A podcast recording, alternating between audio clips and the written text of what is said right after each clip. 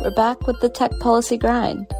I'm Reema Musa, and I'm a fellow with the Internet Law and Policy Foundry, the organization where the next generation of tech law and policy professionals convene to write, think, and talk about the web, technology, and disruptive innovation. This is the Tech Policy Grind, the Foundry's podcast where we chat about what's going on in the world of tech policy. Hey everyone, welcome back to the show. So, if you've been following us here for a while, or if you know me personally, you might know that for the past few months I've been living in Sao Paulo, Brazil, studying and interning abroad before I head back to the US to finish my last semester of law school. While I've been here, I had the opportunity to intern for a boutique law firm called VMCA Advogados. That means lawyers in Portuguese, which specializes in antitrust and data protection. A ton has been happening in the Brazilian data protection space these past couple of months, so I wanted to catch up with my bosses, Marcela Mattiuzzo and Nathalie Fragoso, partners at VMCA, to unpack everything that's been going on and give you a glimpse into how the Brazilian data protection ecosystem works. Hope you enjoy. Oi, Marcela. Oi, Nathalie. Thank you for coming on the Tech Policy Grind. Hi, Reema. It's a pleasure. Hey, Reema. No, thank you for having us. And I'm really excited to get into our conversation today, which is all about updates in Brazil, where we all currently are, but is where both of you are from, uh, to talk privacy, data protection, regulatory updates. Um, it's especially, I think, a really exciting time to be having this conversation because there is so much going on. So I want to get right into it. And to start us off and sort of contextualize our conversation, I know some of our audience is American, but we also have listeners from all over the world. What are some of the core privacy problems that appear in Brazil in particular? So many of them are probably similar to those that are faced in any jurisdiction, but in addition to those which are a little more unique to the Brazilian context. So, Reema, um, Brazil introduced its general data protection law in August 2018 outlining basic rules to for the processing of personal data and establishing the National Data Protection Authority, right, to oversee its compliance. Of course, agents, processing agents have been processing data since before that. And now they must comply with the new law, not so new anymore. And well, those agents have varied uh, levels of resources and also varied levels of motivation. Also, we are in a social context marked by major leaks, uh, by a certain pattern of processing data in the public sphere, which is not so secure. And I guess it's also relevant to see that the first sanctions of um, issued by A- ANPD are sanction uh, sanctions uh, affecting organs, public organs. And also, I guess we have um, a problem, which is these access of certain categories of personal data, which makes it easier, for example, uh, for people to um, commit identity frauds and, and other acts like that. Um, I would add maybe a certain, well, we are in, in, in a very unequal society and people have different levels of access to what are their rights and how to make them um, how to exercise them. So I guess those would be some of the problems we are facing in Brazil right yeah, now. and if I may chip in just quickly, any particularity in Portuguese, in Brazilian Portuguese especially, is something that we call jabuticaba, which is a fruit that basically only exists in Brazil. So whenever we say, oh, there's a jabuticaba in Brazil, it's because it's particular to Brazil. One of those things regarding data protection and privacy, um, perhaps, is that our system is built in a way in which there's a very strong interaction between consumer and data protection. The, the issue is that currently, according to the Brazilian General Data Protection Law, our sort of GDPR, um, those institutions, the consumer law institutions, they can also tackle data protection issues, even though the responsibility for acting on a federal level is solely of our DPA, our Data Protection Authority, the ANPD. So th- that's also something that's to some extent particular about Brazil, because in many other jurisdictions, we also have um, discussions and challenges regarding who applies what when. Um, but here, because the consumer law system is very, very, very decentralized in the country, and the country itself is very large, um, that issue becomes perhaps more, I don't know, it, it becomes sort of a larger issue to be tackled within the context of data protection and, and privacy. So I want to dig into, naturally, you mentioned the LGPD. Uh, let's get into that a little bit more. So this is often compared to the GDPR in Europe. How is it similar, and what are some of the key differences? They are actually similar laws. Um, they have they are similar in personal, in territorial, and material scope. They both uh, establish its extraterritorial application. They both have these um, legal basis regime. I mean, uh, what a processing agent needs in order to process data is a lawful basis, right? There are also some very similar definitions, for example, personal data, and also uh, the special categories of personal data. And in Brazil, the sensitive data, which are uh, data that is protected by a more strict regulation on its use. So those are some of the similarities, but there are also differences. For example, regarding data subject rights. I mean, we do not have exact the same rights and they are not to be exercised in the, exactly the same manner. One example of this is the the right to oppose, the right to object, and, and uh, a data treatment.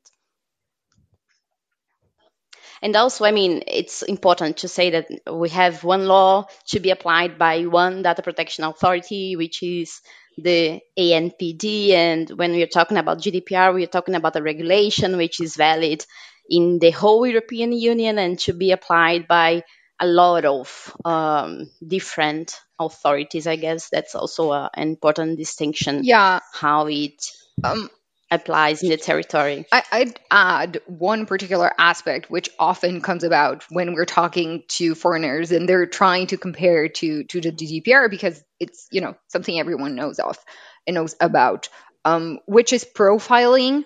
Um, and what here in Brazil is Article 20 of the LGPD. So unlike what happens in Europe, we don't actually have in our law a definition of what profiling is um, and automated decision making in Brazil um, has different parameters than it does in the GDPR. How so?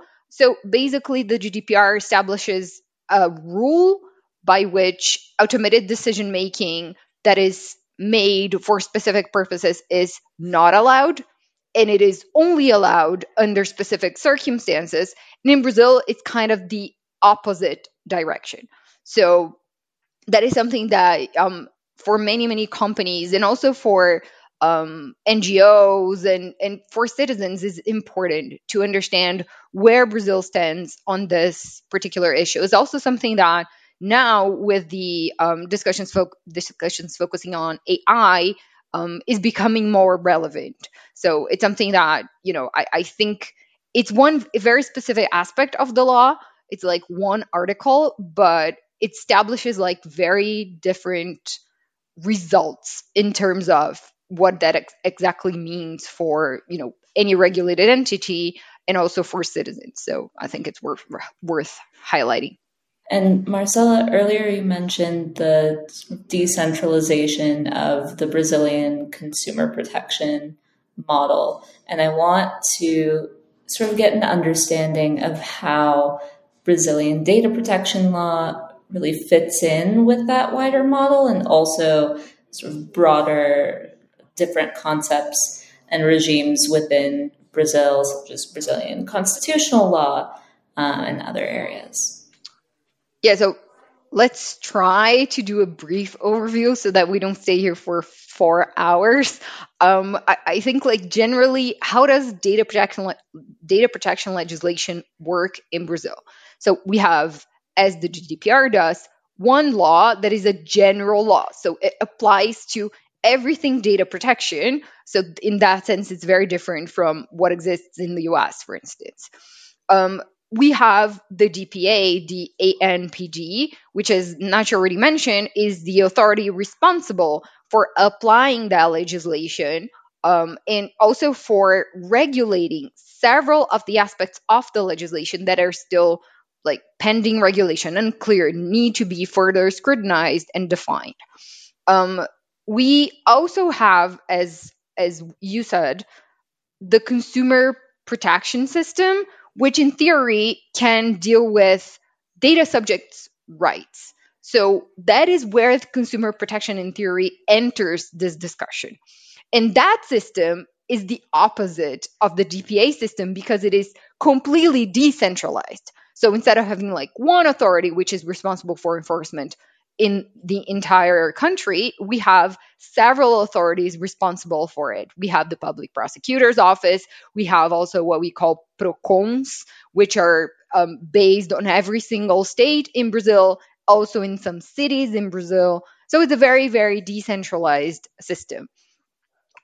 Also, you spoke about constitutional law.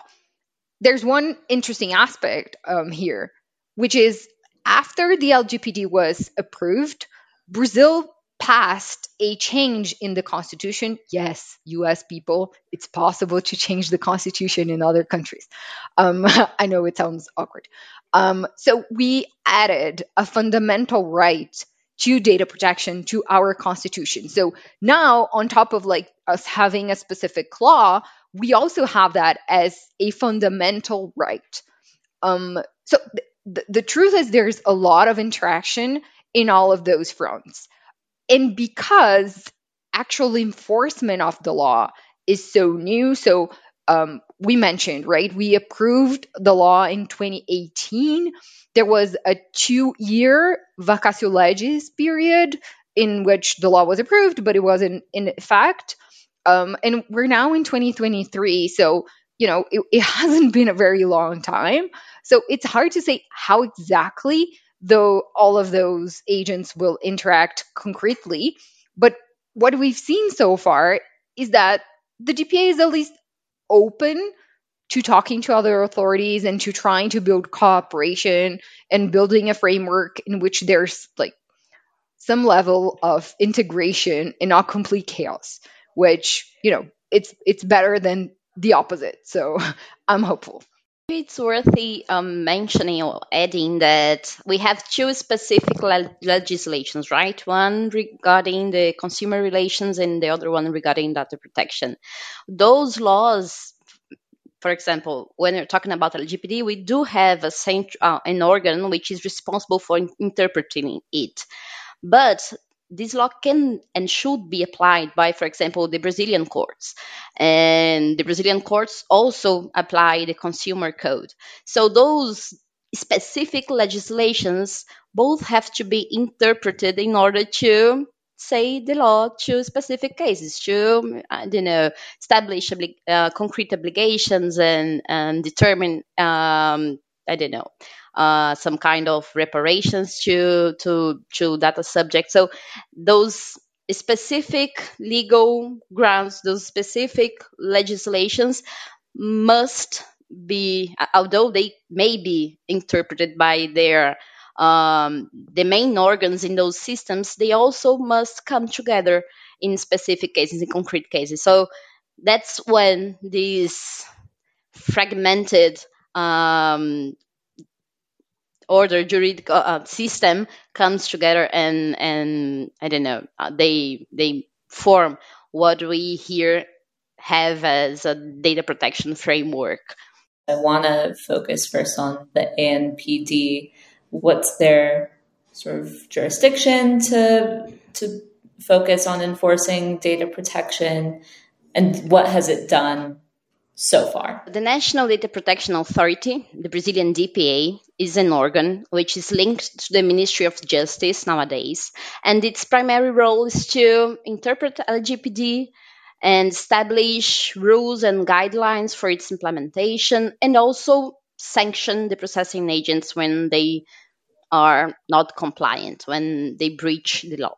So the ANPD it, it operates both in federal, state, and municipal levels because it's one authority for the whole country, and it must interpret, it must regulate, it must implement LGPD, and also sanction the agents which are processing personal data in Brazil. So that's its main mission, its main, it main, it, the scope of its um, its work. I guess what we have we can and ANPD has been doing a lot. It has been issuing a lot of regulations. For example, ANPD, for example, has issued a regulation on the procedure for sanctioning agents. It has also um, kind of clarified how some aspects of the law should be interpreted by processing agents. Has also uh, kind of issued some guidelines for I don't know processing agents who are still in the process of um, adapting it, its practices and, and, and establish, establishing uh, a compliance uh, protocol. So ANPD has, for now, in these first years of its uh, work, has tried to educate, guess, the, the different processing agents and regulating this infra legal um, level its own um, proceedings, its own decision making processes, and so on. Yeah, and what has just sort of like it's a I don't know five month period, if so, if that much. Um, what has just started is actually the sanctioning process within the DPA. So we have a very limited number of cases so far. So it's really hard to say anything in terms of like what has what is your conclusion about what the ANPD has done? Um, because it hasn't done much. The truth is that it hasn't done much. Um, but that was to some extent expected due to how the process was carried out throughout the last um, couple of years. So, what do we have from information that we could say is that there has been a particular focus on public institutions and not only private institutions. So the ANPD has sanctioned government authorities saying, okay, you shouldn't have done this, you have to change this procedure, um, which is, again, to some extent, perhaps particular about Brazil. Um, but there's a lot still that can happen there. And it's hard to say, like, okay, how is the fine range looking like? Um, what is the DPA considering to be a problem? How is it, you know, going about determining what is an infraction and what isn't? Because we have that um, specificity about the LGPD. There's no list of infringements, so you can. It's a question in itself, like what will the DPA decide that it should sanction, and what will it decide that is not necessarily an infringement? So th- there's a lot to be um, to be done still. But as Nancy was saying, they have been heavily investing on the regulatory um, part of their work. Right now, for instance, they're discussing the quote unquote DPO rules in Brazil. It's in um, the public consultation is already um, open. There will be a public hearing as well in early December. So, you know, it, it's a very exciting time for data protection in Brazil. There's a lot that is going on. And I want to dig in a little bit more on these different public comment and public hearing processes that the ANPD is engaging in. And they've issued a couple in the past. And as you mentioned, they have a couple ongoing now. So some of these notably are issued in both Portuguese and in English. So, does that tell us anything from your point of view on whether the ANPD is really looking outward for collaboration from other data protection entities or um, or other DPAs abroad, or if it's interested in extraterritorial enforcement, or perhaps both. Yes, it for sure is interested, and you can see that from other initiatives they have been doing in being involved in the international data protection privacy landscape. That that's obviously true. Um, at the same time, like the one um, consultation that was drafted in, mod- in both English and Portuguese is specific about the um, artificial intelligence sandbox. And w- we can talk more about it specifically later. But my point is that there are several other consultations that have not been released in English. So if someone that is I don't know outside of Brazil wants to contribute to it, the person either has to speak Portuguese, which is a little bit unlikely, or they have to do the work of translating it themselves. But I also think that I mean it's strategic, right? So there are issues that they want to keep like focused on Brazil. But there are other issues that they do see um, you know a benefit of reaching out to other um, members of these of this community. That the same thing goes for like the international transfers consultation right? So that's obviously one aspect in which you should be you know listening to the global community not just listening to brazil. So i think they've been good at balancing that um, it's clear that they they do care about the international um, the international community. They want to hear them. Um, they're participating. They're taking part also in seminars and discussions. Like every year in the global privacy um, seminar from the IAPP in, in DC, there's always someone from from the DPA over there. So my guess is like, sure, they are concerned about it. They want to discuss it more with the international community. At the same time, they also are concerned about not opening opening up too much of what they're doing to the international community. Otherwise, it's just a gigantic amount of comments that they have to process, and that is, of course, harder. So, I want to get into that AI and data protection sandbox process that they are currently sort of seeking comment on.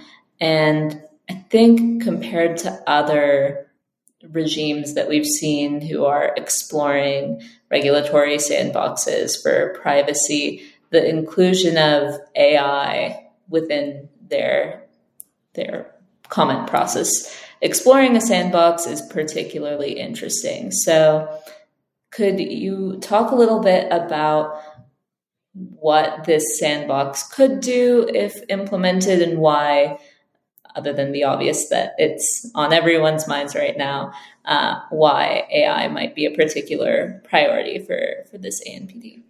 Yeah, so I think there's a background issue here that if you just look at the consultation, you might not be able to grasp. But if you look at the whole picture, then you will understand better. Uh, there is a there's currently a lot of discussion um, for the Brazilian AI Act, right? We're discussing a regulatory framework for AI in Brazil. And the DPA has been strongly advocating for it to become the regulator of the upcoming AI regulatory framework if that framework is approved in Congress, etc. So part, and I think a very large part, like more than 50%, of why they are focusing on AI and the AI sandbox right now is to show that one, they have expertise on this topic, two, there's a strong connection between data protection and AI, one that should not be ignored by legislators. So if they want to pass legislation regulating AI, they should look for um, the the data protection authority and do it together with or at least taking into consideration the existence of the data protection framework in Brazil. So to be totally transparent, I think that is basically the reason why this consultation exists today. Um, but at the same time, like it's it's obvious that there is a strong connection between AI and data protection in general, right? Um, and I think that the sandbox experiences that we've had in Brazil were very sectorial so far. So, like financial institutions, etc. And this is a different approach, right? So, it's something that, in theory, anyone could apply to, so long as they're using like data, personal data, and AI, which is terribly broad. So, to me, to be perfectly honest, it is not completely clear um, wh- what they can draft from this. But I think it's not to them either. That is why they have a public consultation, which is like, what do you think, community, that we should aim for? How should we draft this?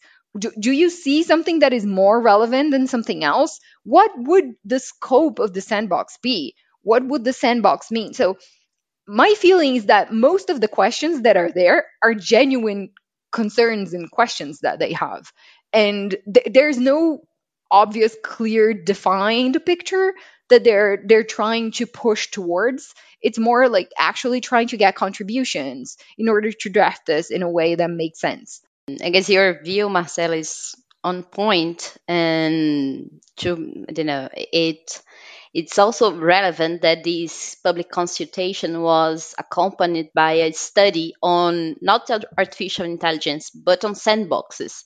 So different options were presented there in order to people give their feedback. And to dig a little bit into the dynamic that you described, Marcela, of the ANPD sort of staking its claim on AI as a subject and wanting to establish itself as the regulator.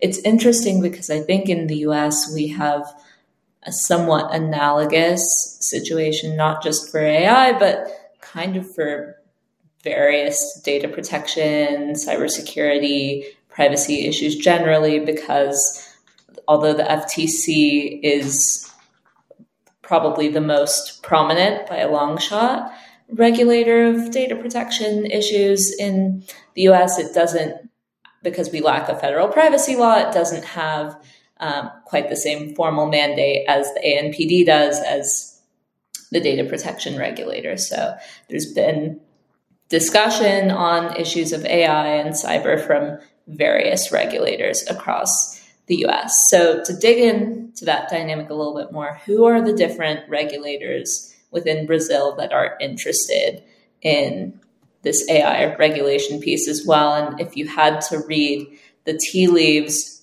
who might come out ahead? Yeah, so I think again there's a broader scenario for like everything digital regulation here and ai is part of that um, i think one of the most vocal regulators that is interested in kind of like any piece that you want to give them, they're happy with, um, is the telecommunications agency. So Anatel um, has advocated for being the regulator for the fake news bill um, or misinformation bill, as some people call it.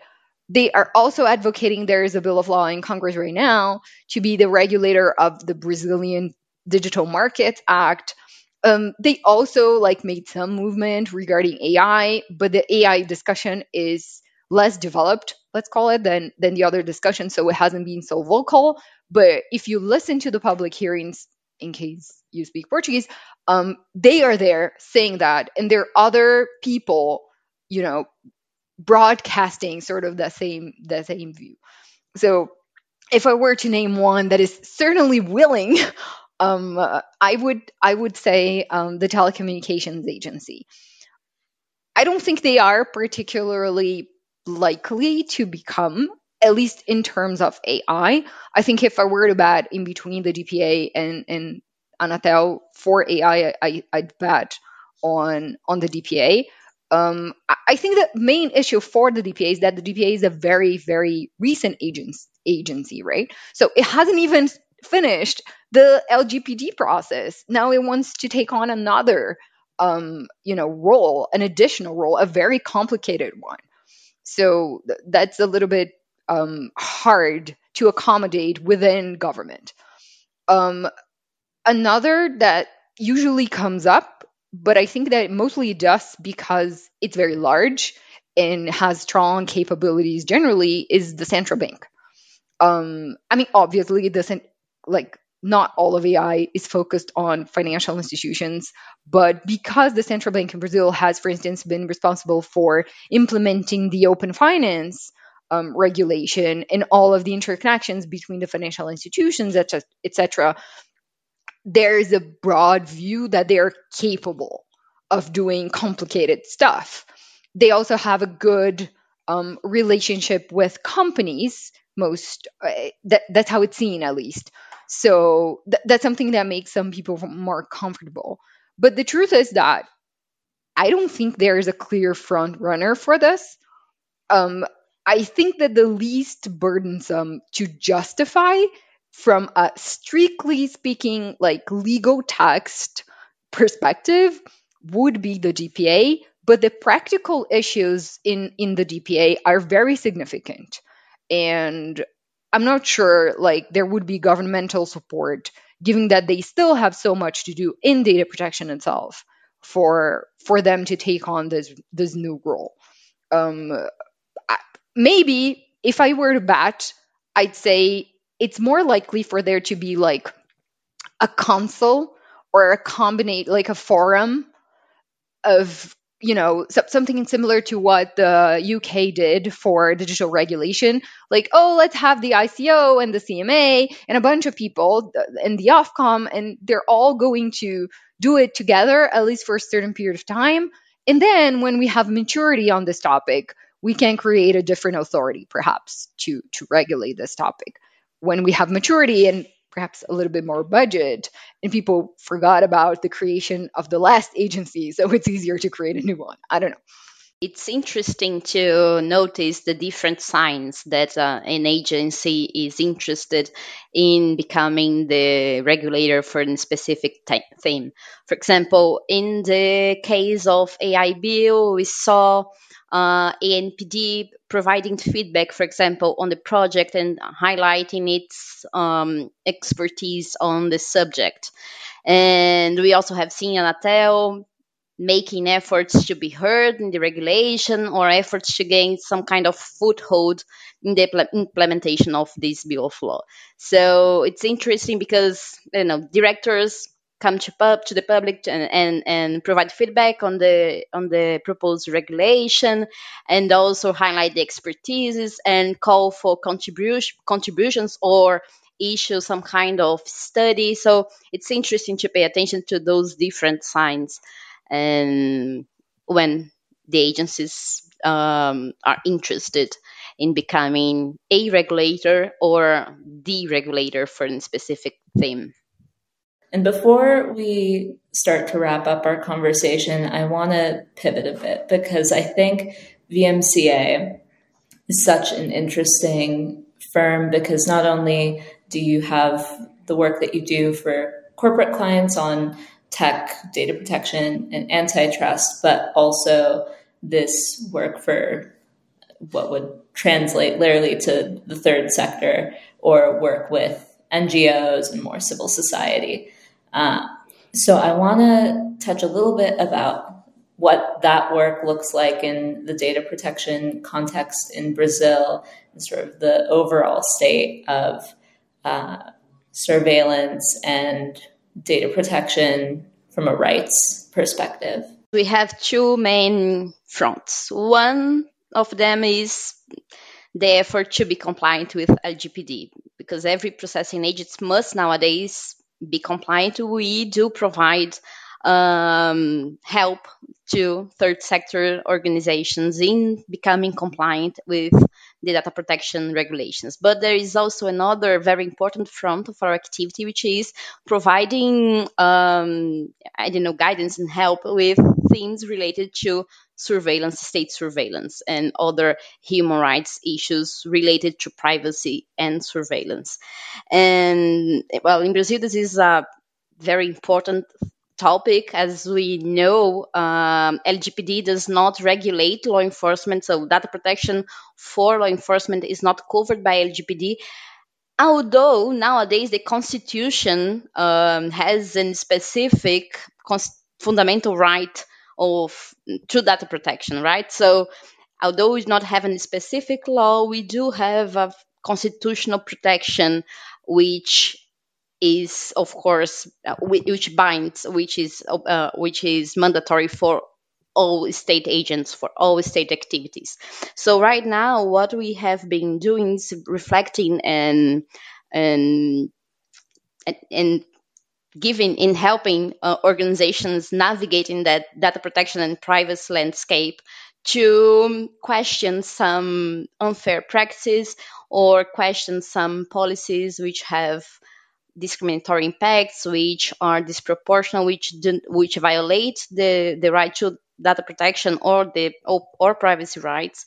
We do have in Brazil a very complicated um, landscape of police practices.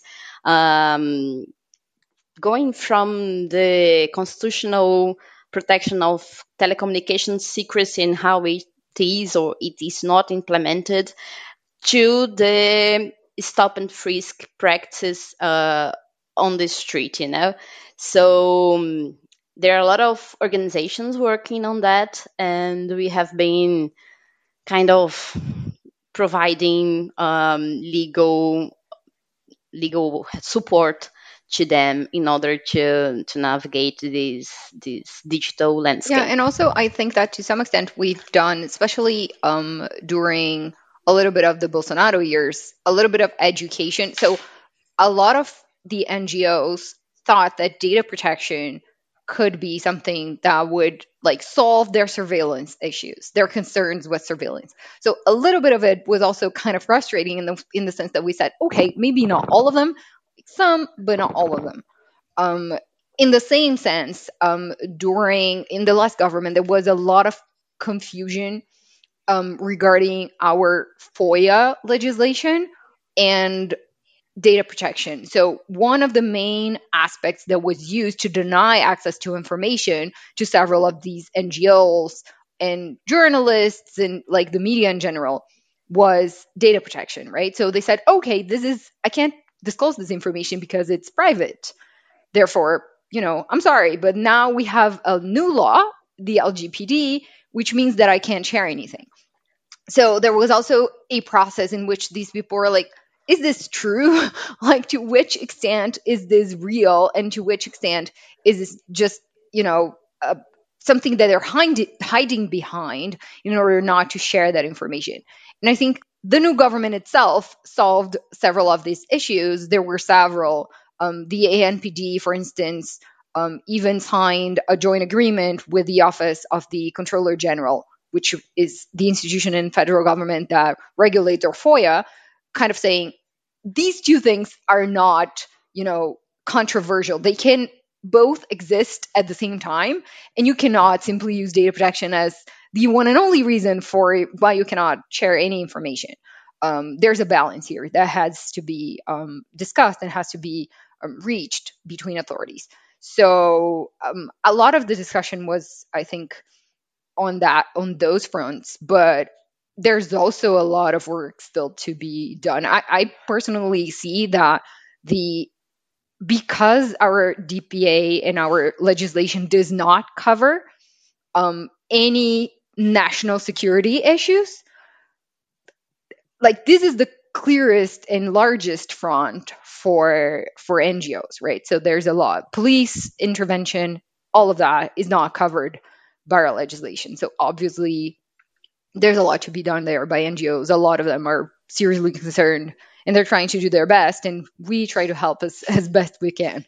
Because we do not have any specific legislation regarding data protection in law enforcement, law enforcement or um, national security, we do have some NGOs, for example, attempting to have this debate in the constitutional court. So we do have some major cases, for example, regarding some public data um, initiatives in the federal uh, level, but also in the relate in the in the organs which deal with in, intelligence and also we, with um, the sharing of data uh, between two different public organs. Um, those debates, because they not all of them at least are not covered by LGPD have been occurring in the constitutional court and it has been very interesting to, to accompany how the the STF is addressing those challenges because as we said uh, we do have constitutional protection to those interests to those rights. Oh, that is the right not to be exposed to this um, disproportional surveillance or the right not to be you know a victim of discrimination by means of surveillance and so on. And this challenge has been addressed uh, until now by the, the constitutional court. And we are still waiting for the the bill uh, on that. It was actually presented by a, a commission of, of legal experts, but it, it has not been approved by the National Congress. I think because in some ways Brazil and the US have a lot more in common than perhaps the US and the EU as far as ways that the government is set up and sort of constitutional measures and whatnot, and the fact that the US has FOIA measures, and Brazil has sort of a similar thing. It's interesting to compare across and see the impact actually of having a federal data protection regime, which and actual law and regulation, which the US currently lacks, because some of those issues that you mentioned of transparency and national security tensions and whatnot have yet to be fully fleshed out, I think, because we are lacking still a federal privacy law that puts more of those tensions in sharp comparison. So that's fascinating, I think, to learn from the Brazilian context for American listeners and how these things might come to more of a head than they than they have so far in the American context. So to wrap us up, what does the road ahead look like from your vantage points for the Brazilian data protection landscape? So I would expect some regulation, for example, on law enforcement, although we do not have, see any movement in that sense. Uh, it's something that is absolutely necessary nowadays, given the recent scandals on the use of surveillance softwares without and judicial order order authorizing it and and so on.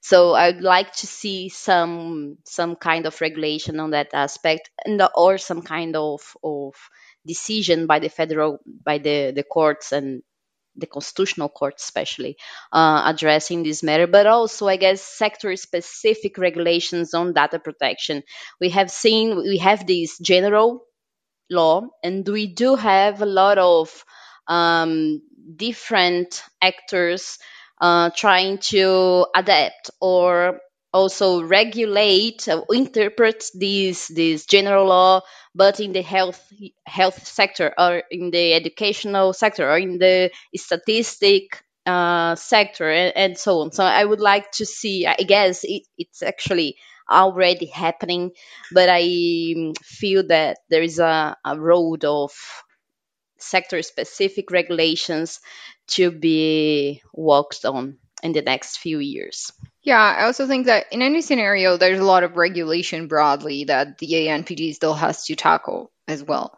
from like further aspects of the LGPD that need to be um, further scrutinized, from literally everything, like from international transfers to data subject rights. So I think that will certainly um, remain.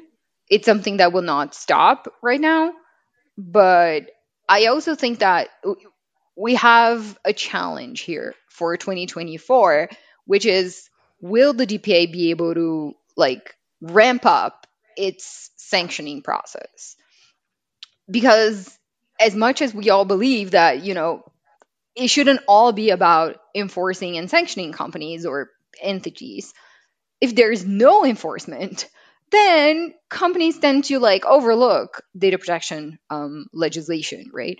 So I think that was that is one challenge slash something that I hope to see. Um, I, I think the DPA is trying to work in that direction, but it's unclear to what extent they'll be able to do that. Also, because just, I mean, I, I, maybe we should have said this before, but like the DPA is very small. um, it's very limited in human resources and in resources overall. So let's see that. We also have um, a new vacancy at the um, leadership of the ANPD right now. So one of the directors um, just left the authority, and it's the first of the directorships that will be filled by the new government. So I, think it will be interesting to see how that process will be carried out as well. Um, we have new changes happening because it's a new authority like every year up until 2026, if I'm not mistaken. So that's also something that I'm looking forward to. Um, and as Nacho already said, I, I don't want to um, like say it again, but like interaction with other authorities, both in terms of like sectorial specific regulation, but also in terms of interaction itself. Like me, I work with both, as you know, Reema, um, data protection and antitrust. There's a myriad of discussions there. Um, we're just starting this process. So I, I think that is something that we should look out for. How will these interactions be built? Um, I think there's a lot of room for for growth there. Thank you both so much for joining for this conversation. This has been fascinating. And also, on a personal note, thank you for being such incredible hosts for my time here in Brazil, in the wonderful city of Sao Paulo, which is quite rapidly coming to an end, sadly. Um, but it's been amazing getting to, to know you. It was great having you. It's our pleasure. We hope to have you back soon.